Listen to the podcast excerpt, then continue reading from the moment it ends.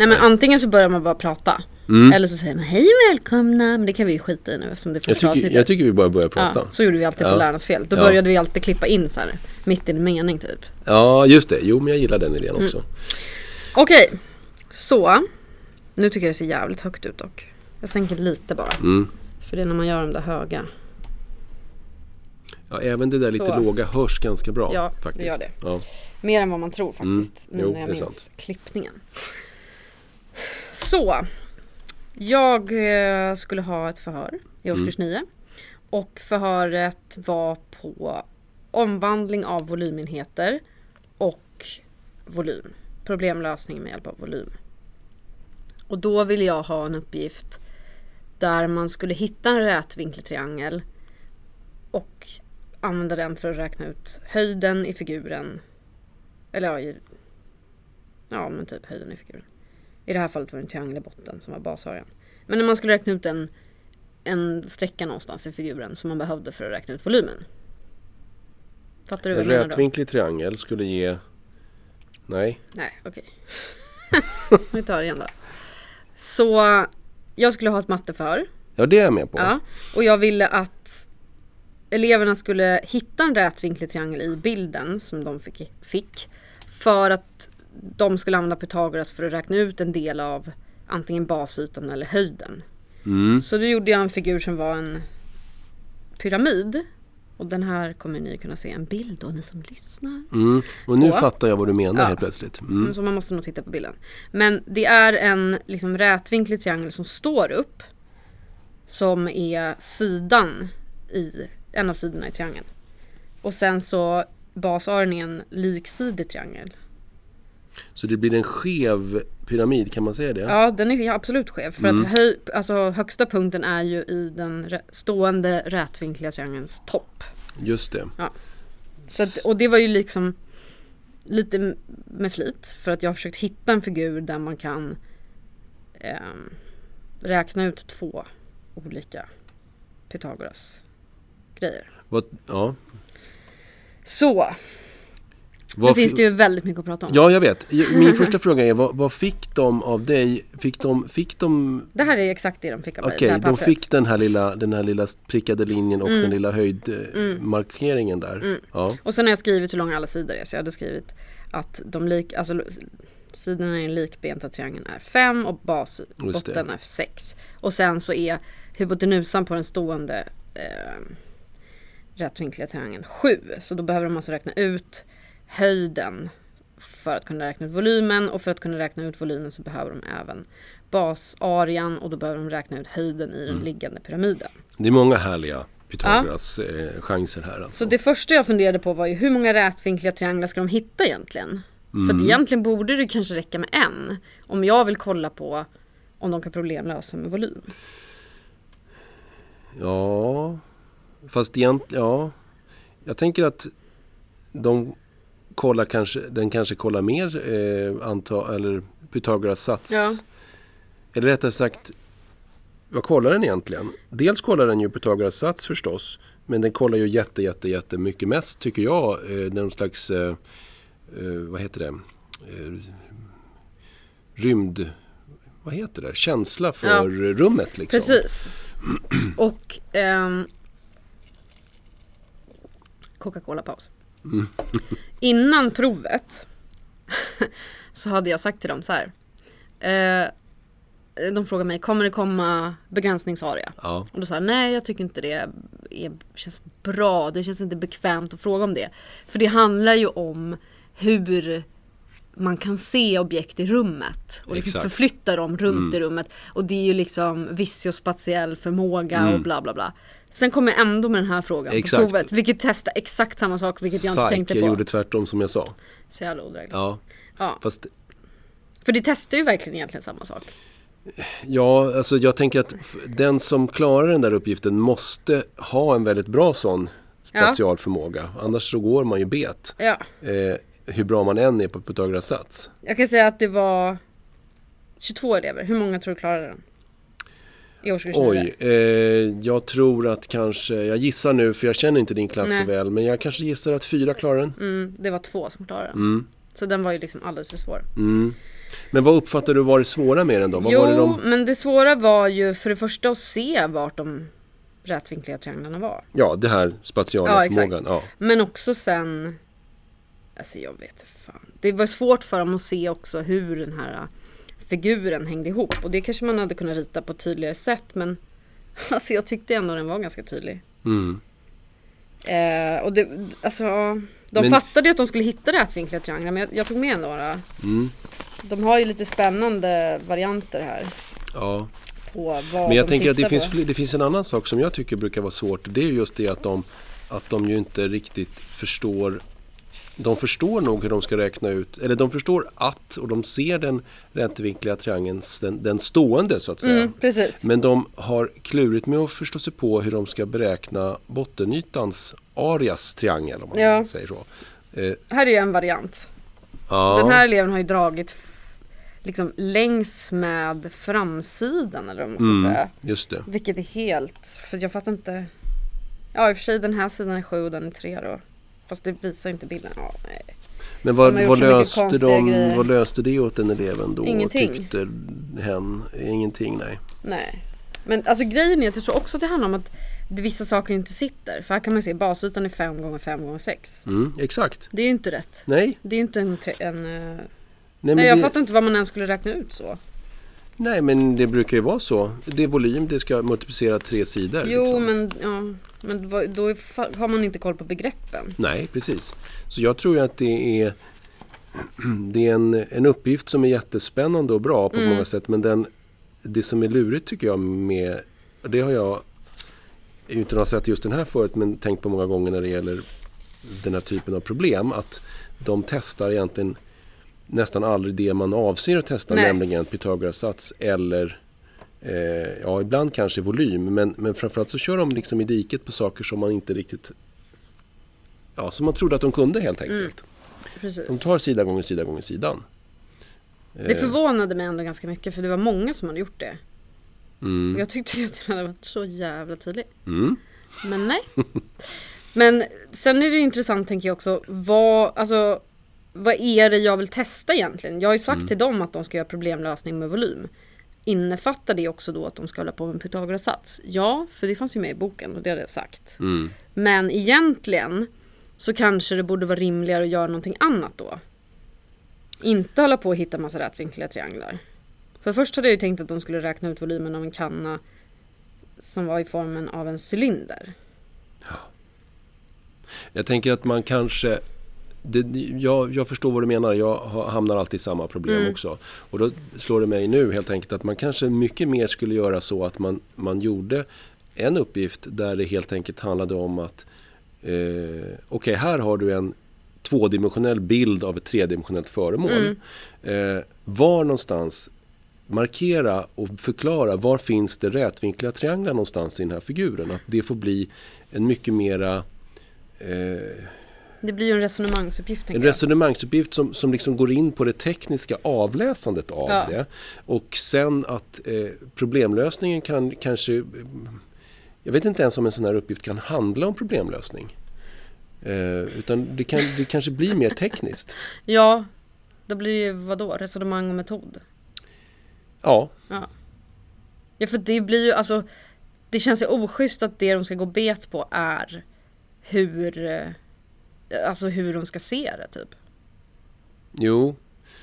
Det det, det säger dig dock är ju att, att det finns någon slags eh, idé om att sidan gånger sidan gånger sidan nog alltid funkar. Mm, precis. Eh, och det, det, är ju, eh, det är ju någonting som är ganska problematiskt. Att man inte liksom riktigt förstår den där som vi försöker lära om, att det är basytan på något sätt gånger en höjd mm. som är själva idén med sidan gånger sidan gånger sidan. Det är, det är något där som vi missar, tänker jag då. Eh, men jag... jag eh, ett, ett, om man fortsätter då bara... Min tanke var att man struntar i problemlösningstanken mm. och så bara tänker man, vad kan man göra med en sån här uppgift? Då skulle man ju kunna till exempel som alternativ två, efter att ha hittat alla möjliga trianglar, så skulle man kunna ge dem en motsvarande figur mm. där det finns alla möjliga typer av mått på sidor, mm. eh, alltså kanter, mm. sidoytor, just det. Eh, vinklar. Mm. Man skulle kunna bomba dem med... Ja. med eh, allt som går att skriva ut. Jo, men exakt. Ja. Och se lite grann, vad, vad, vad kommer de använda utav mm. allt det här då? Det är intressant faktiskt. Eh, det, det, det skulle kunna vara, jag har aldrig testat det, men, men eh, när jag ser det där så tänker jag att det skulle vara kul att prova och se vad som händer då. Ja, men för, alltså, grejen är att det här var ju en provuppgift och då tänker jag så här, ja, men då ska jag testa det här och då ska jag göra det här så det ska vara smidigt, bla bla. Ja. Men det där blir ju en annan sorts uppgift som du pratar om nu. Det blir ju en uppgift där man, eh, det blir en formativ uppgift kanske. Eller det, för är det intressant att bedöma den? Ja, det kan det ju vara, därför att det handlar ju, jag tycker nog att det i nästan lika hög grad handlar om, ja, men vad, vad vi har gjort då med den idén, det var att dela på det lite. Mm. Att det ena blir den här spatiala biten. Just det. Och den andra blir det mera eh, metod. Mm. Alltså hantera själva mm. metoderna för att göra såna här beräkningar. Och då handlar det ju faktiskt också om att, ja, men, okay, tänk tanken att du kan mäta allt möjligt du vill. Så har vi gjort det här åt mm. dig, så du slipper mäta. Precis. Jag gjorde en precis likadan typ av uppgift, som inte som en provuppgift. Eller den är inte alls precis likadan, den är snarlik. Jag gav eleverna helt enkelt geometriska former, alltså rena fysiska, tredimensionella mm. föremål av olika form. Och gav dem uppgiften att mäta och beräkna eh, eh, volym och mm. begränsningsyta. Så de fick en linjal helt enkelt och mm. någon kropp liksom. Mm. Och det var ju några som satte igång med det där och gjorde det helt rätt. Mm.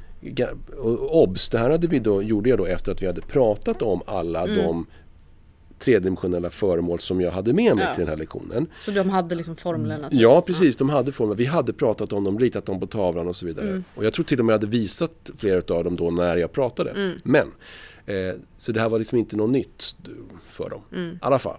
Och några gjorde naturligtvis det här rätt och bra, så att säga. Det funkade. Eh, några satte högsta fart och liksom körde rakt ut i skogen och liksom gjorde helt fel.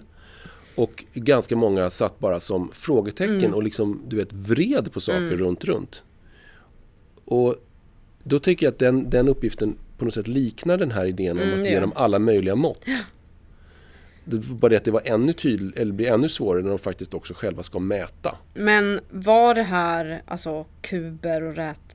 Ja. Heter det rätblock? Ja, ja, det var det. Kuber och rätblock och, och, och cylindrar. Det var ju färdiga. Du har ja. inte suttit och vikt en massa grejer. Nej, nej, det nej, var färdiga. För då är det ändå standardformer. Ja. Den här är ju svår för att den har en avvikande ja, form. Ja, den, absolut. Men jag tror att det hade varit samma om de hade fått den där. För att de hade ju inte vetat nej. var de skulle börja.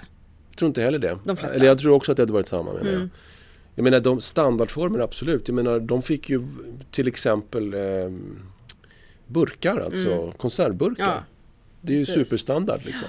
Det är ändå intressant för att då kopplar de inte ihop det vi gör i klassrummet överhuvudtaget med Nej. riktiga saker.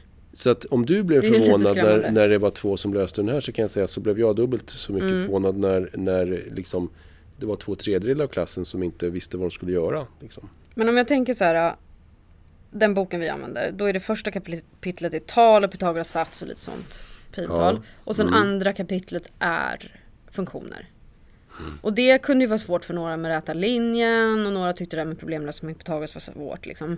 Men det var ändå okej. Okay. Men sen nu är det som att man har nått en ny svårighetsnivå med volym, tycker jag. Mm. Jag vet inte om du har nior i år. Nej, jag har Nej. inga nior i år. Eh, men jag vet inte, jag får en känsla av att det är som ett steg upp här, att de, det blir abstrakt, och det kanske är för att man inte kan se. Det är typ som när man så här, håller på med värme, då kan man göra massa experiment med värme, men sen när man ska prata om typ atomen så fattar de ingenting för att de inte kan se den. Jag vet inte om det är någon sån grej. Ja, jag, ja, det är något abstrakt, helt klart. Det är jättekonstigt varför det där blir, jag kan känna igen det där.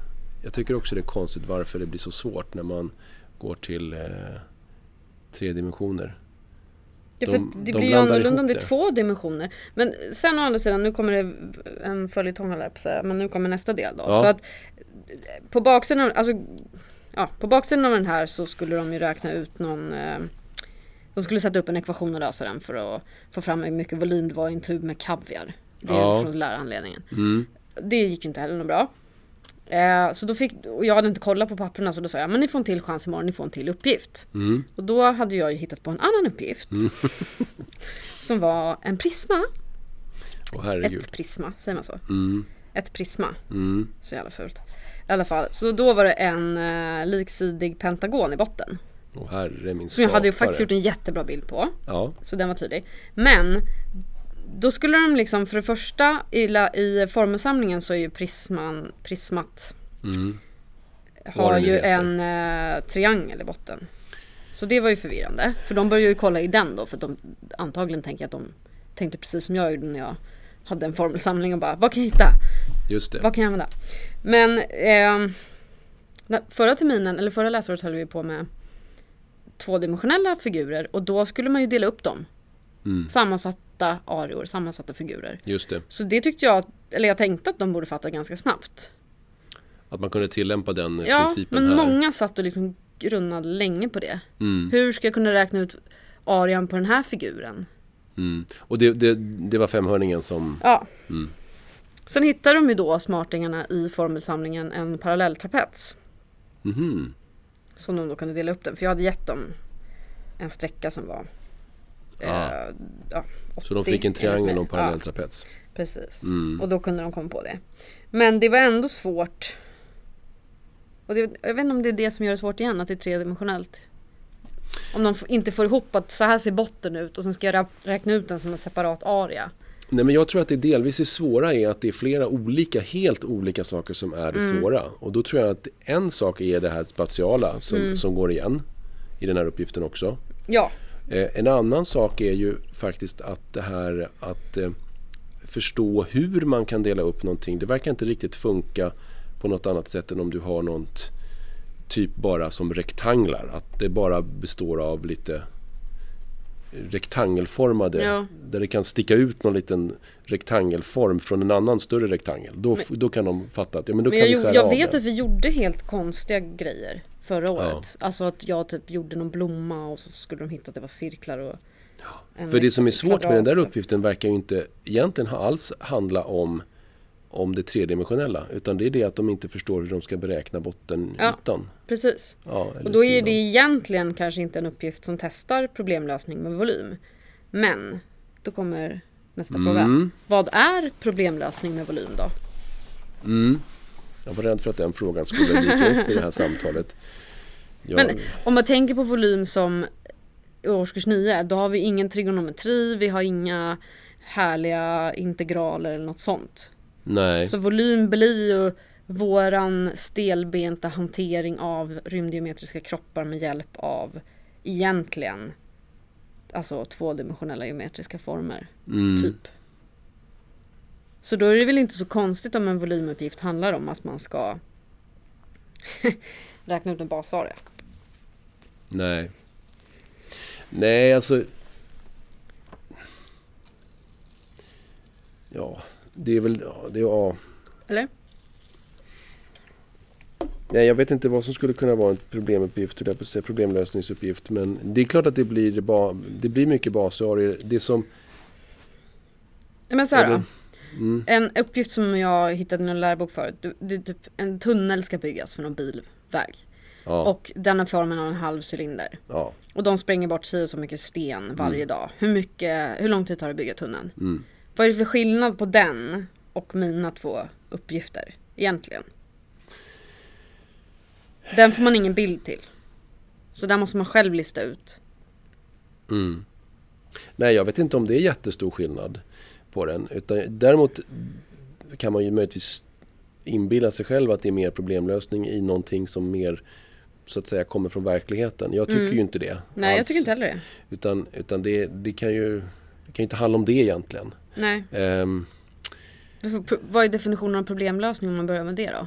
Det är att lösa ett okänt problem. För mig är det alltså väldigt förenklat. Det är att lösa ett okänt problem med hjälp av metoder som vi har anförskaffat oss i det här arbetsområdet. Eller också tidigare. Ja, alltså man Fast brukar det väl... schysstast om man tar det som man precis har gjort. Jo, kanske. Men man brukar väl ofta prata om att problemlösning handlar om att, att man, inte har, man har liksom inte gjort ett liknande förut. Nej, exakt. Eh, och sen brukar det alla diskussioner alltid koka ner till att ett, pro- ett problem som en uppgift som är ett problem för en elev är det kanske inte för en annan, därför att det är liksom trivialt för den eleven. Mm. Eh, så att det går liksom aldrig att säga att det här är en problemlösningsuppgift men inte det där. Nej. Utan det måste alltid ses i någon slags sammanhang, och det är väl rimligt. Mm. Men eh, jag tycker det intressanta är att se vad som händer när man liksom vänder och vrider på betraktelsesättet, så att säga, på uppgiften utifrån vad eleverna ska göra för beräkningar. Mm. Och eh, eh, dels märker vi ju det i alla dina exempel, och även de som jag själv kommer att tänka på, så är det ju så att den här spatiala förmågan mm. blir tydlig. Ja. Men eh, annars har jag tyckt att det har varit väldigt intressant att ge dem, till exempel om man nu ska ta cylindern, mm. så är det ju ganska spännande att låta cylindern vara till exempel en tråd. Mm. Typ. Mm. Någonting som är så att säga cylinderformat fast Just väldigt, det. väldigt högt och smalt. Mm. Om man tänker så. Och det blir genast jätte, jätte knepigt. Ja, vi gjorde faktiskt en sån uppgift. Och jag tycker det är lite oklart faktiskt. Mm. Varför är det så fruktansvärt mm. svårt? Men jag måste erkänna faktiskt att jag tyckte det var jättesvårt. Alltså jag hittade ju på, jag hittade ju på väldigt mycket uppgifter på raka. Ja. Så då hittade jag på en uppgift att det var på Skansen-akvariet. Det är inte helt lösryckt. För att det är ett avsnitt av min fantastiska tv-serie Kalkyl, så ja. jag är på Skansen-akvariet. Ja, just det. Okay. Och höll på att mäta någon orm. Så då hittade jag på att där på Skansen-akvariet så sålde de ormar som var liksom miniatyrer av den riktiga ormen, ja, ja. Mm. i gelé.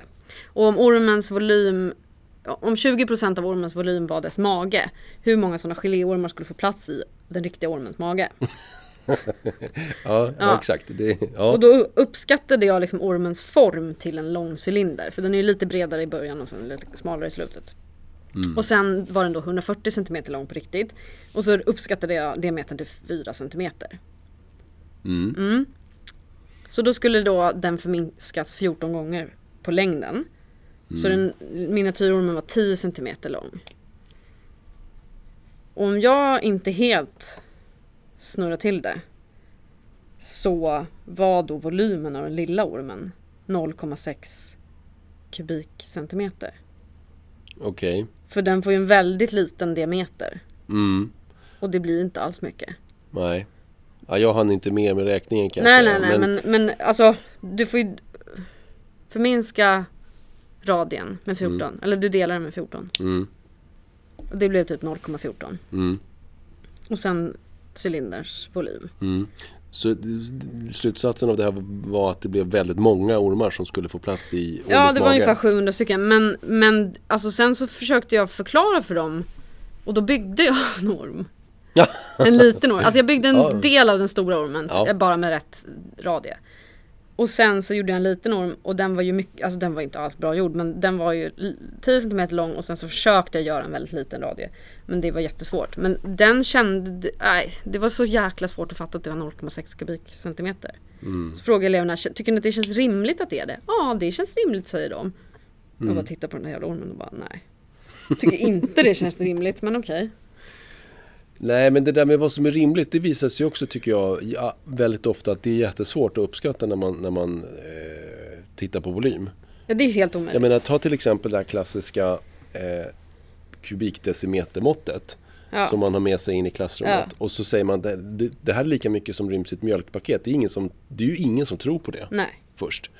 Eh, och, eh, så att det, det verkar... Det verkar Det verkar svårt. Jag tycker själv att det är ganska svårt. Men det är som en helt annan sak som jag också tycker är svårt, som är mera, jag vet inte om den är mer oklar, oförklarlig, men det var det som du sa om uppskattningen där. Mm. Att du, du sa att ormen var ungefär si och så mm. lång eller si och så tjock. Eller vad det kunde det man ju låtit eleverna göra själv. Ja, det kan man kanske, men problemet är att de brukar ju fastna väldigt mycket på just precis att ja, men den blir ju lite smalare här, hur ska vi göra då? Ja, ja men det kunde de köpa rätt snabbt, men ja. annars brukar de ju absolut jag tycker de brukar köra, det brukar vara knepigt tycker jag när man, när man försöker göra sådana där saker, så att hela diskussionen handlar mycket mer om vilka förenklade antaganden man kan och behöver göra istället för det som är själva på något sätt matematiken som man försöker göra, mm. nämligen prata om i det här fallet volymen av en cylinder, så är det mycket mer så här, vad kan jag, hur kan jag avrunda en orm till en cylinder? Ja, för det hamnar man ju alltid om man inte skriver så här, hur många hela kakor eller hur många hela hinkar eller vad det nu är. Ja, man ska räkna på sådana grejer. Oh, men vadå, ska man avla upp? Men det tänker jag är för att de inte riktigt har fattat vad matte är. Matte är ju ett verktyg för oss att räkna ut vad fan vi vill. Mm, Om jo. jag vill avrunda det till hela hinkar eller inte spelar ju inget, ingen roll. Nej. Men de har ju inte fattat det. För de tror att det är en exakt grej mm. som vi använder för att göra något exakt med. Jo. Men det borde de ju fatta kan man ju tycka när man bara hittar på en jävla geléormar. men, men ändå inte. Nej, men det är väl det där som är lurigt tycker jag, huruvida man ska ta eh, det där kopplare till något verkligt som ändå är påhittat. Det, det, ibland så... Ja, det är inte alltid det gör det lättare. Nej. Jag gör ju ofta det för jag tänker att det ska bli roligare att jobba med ja, de uppgifterna. Jag vet, men jag alltså med. Den här uppgiften med, med den här tetran som jag kallar det för. Som ja, jag för övrigt kallar det för småtetra, vilket bara det var ju jävligt irriterande. Mm. Och då är det liksom en backstory med någon som jobbar på ett café och någon kanna som de här tetrorna ska hällas över i. Och, alltså, det blir bara för mycket. Det är så här fem rader text liksom, ja, om Jannes café och ja, jag vet inte fan. Som bara syftar, eller ja, vad är, det, det, det är en helt egen diskussion. Ja, men jag kunde bara sagt hur många sådana får plats i den stora ja, typ. Precis. Och det var det som, åter till det som jag sa för en stund sedan ja, nu, exakt. Att man kan ju tänka sig att vad är det man vill, vad är det för någon matematik som man vill liksom bryta ut ur den här uppgiften? Ja. Och då kanske det, eh, det är den man ska försöka renodla. Ja. Eh, och sen så... Eh, precis. Ja. Sen är det det här... tycker jag då att vi ska kanske bli lite bättre på att skilja på tillämpningar och problemlösningar. Mm. För någonstans är det ju två helt olika saker. Jag tänker som ja, det här med det, det här med tråden till exempel. Ja. Jag, jag hade någon uppgift, eller vi gjorde någon på något, jag minns inte om det var ett prov eller något annat. En uppgift som handlade om en tråd, en koppartråd i alla fall. Mm. Och så skulle man beräkna, jag minns inte hur mycket koppar det var. Eller det, jag kommer ja. inte exakt ihåg om man fick... densiteten. Det var något sådär ganska knölig uppgift. Mm. Men det, det, det, det stupade ju bland annat på att de inte såg att eller rätt sagt det stupade på att de inte förstod eh, tråden är noll komma fem millimeter tjock. Mm. Eller noll komma ett eller vad det var. Det är ju skitlite. Absolut, det är lite. Men grejen är att de förstod inte vad tjock betydde. Mm. Liksom. Vad är det för någonting? Och då tänker man att för mig är det så självklart att ja, men det är diametern på den här tråden. Ja. Eh, och det är väl att... Men i alla fall, det är en, det är en slags tillämpning, jo, tänker precis. jag snarare. Det, frågan är, vad är det som du sa förut? Vad är det som är problemlösningen? Ja, men vad är skillnaden på tillämpning och problemlösning? Alltså fysik är tillämpad matematik. Mm. Ja, då använder du matte för att räkna på massa fys- fysikgrejer. Men är inte det problemlösning? Nej, jag typ att du ska det. räkna ut vilken vinkel du ska hänga någon lyktlampa i för att den ska hamna mitt om för gatan. Med. Ja, jo men alltså ibland är det klart att det kan vara det. Men, men tänker du att problemlösning då är att typ, du går dit med lampan och testar? ja, nej. Ja, nej, jag Eller? vet inte. Nej, det tänker jag väl i och för sig inte heller att det är. Men Eller att jag... det är så här... Uh, här är en gata, här har en lampa, ja. en anka, eh, två stycken eh, chokladbollar. Vad kan du göra med det här? Ja, just det. Nej, det, det är kanske inte heller... Alltså, vad, jag säger, vad det enda jag säger, sen säger tror jag är att... att eh, och tänker är att eh, bara för att uppgiften eh, handlar om något så blir det inte en problemlösning. Liksom. Att man... Det blir... Det, här med, det är därför jag säger det är skillnad på tillämpning och problemlösning. Mm. Jag, tror att, jag tror att det är jätteviktigt och bra att göra tillämpade eller liksom uppgifter som handlar om tillämpning. Men man ska inte automatiskt sätta likhetstecken mellan dem. Eh, däremot kan det väl finnas gånger när tillämpningsuppgiften blir väldigt pro- problematisk. Men jag fattar inte då vad en problemlösning är. För då är det enda jag gör tillämpningar. Jag tror, och det bedömer jag då som problemlösning. Jag tror inte du är ensam. Nej. Jag tror att det är så. Jag tror att jag gör precis likadant. Jag tror att jättemånga gör precis det. Att man... Men är inte det bara en definitionsfråga då? Som vi inte egentligen behöver göra på den här nivån? Jo, delvis. Men, men inte bara tror jag. Utan jag tror att det handlar om att hur ska... Alltså jag tycker det är en fråga värd att ställas och att funderas kring. Hur ska ett problem se ut? Ja, ja okej. Okay. Mm. Jag tänker direkt på de här rika matematiska problem. Precis. Men, men de är ju... Alltså, mm.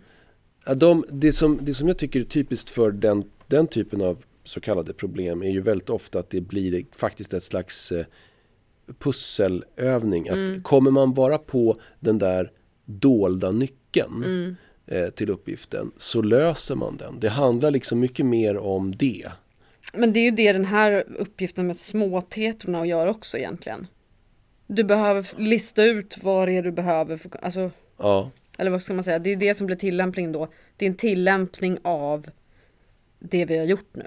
En problemlösning ja. Är ju typ random grej ja. Som bara kommer. Men det var det som det är det som jag har sagt till dig förut ja. Några gånger när vi har pratat om det där med att man kanske hellre ska försöka hitta någon form av situation eh, som där eleverna uppfattar att det finns ett problem som som de på något sätt om var... någon anledning behöver lösa. Och då formas uppgiften. Jag tänkte faktiskt på det när jag skrev den här uppgiften. Ja. Det var då min backstory ja.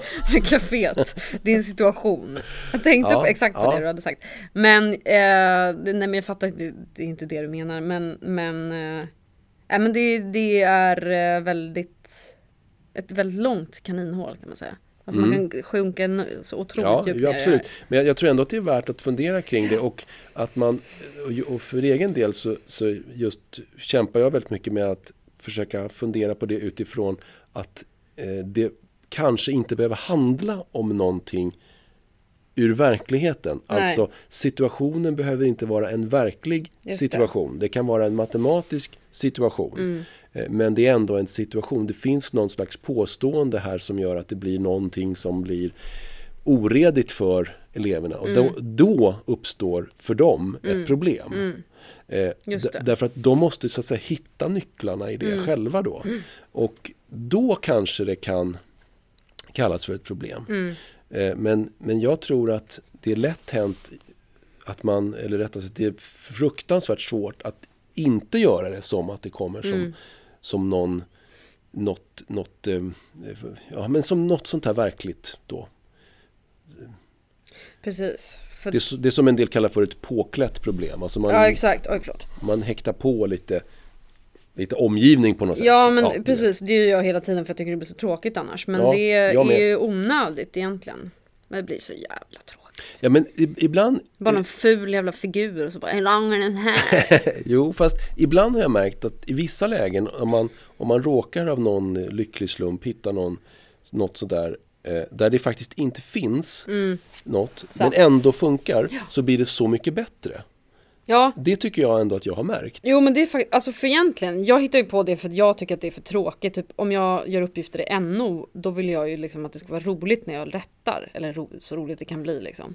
Men här i, mat, i matten när jag rättar eller tittar på det, då spelar det egentligen ingen roll om det är roligt. Jag tittar ju bara på själva matematiken när jag rättar. Och då spelar det ingen roll för mig egentligen om det är en ful, tråkig bild. Och för eleverna blir det egentligen mer konkret om det är bara är en bild.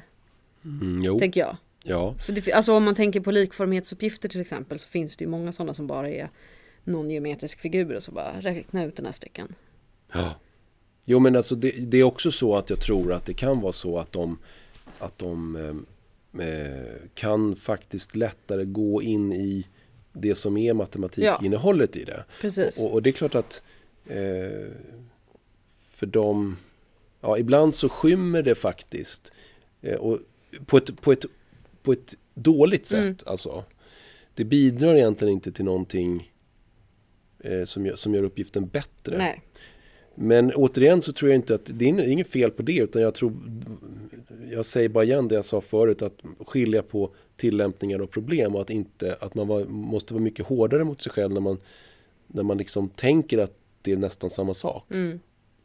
Tror ja, jag. Men man måste tänka efter två gånger.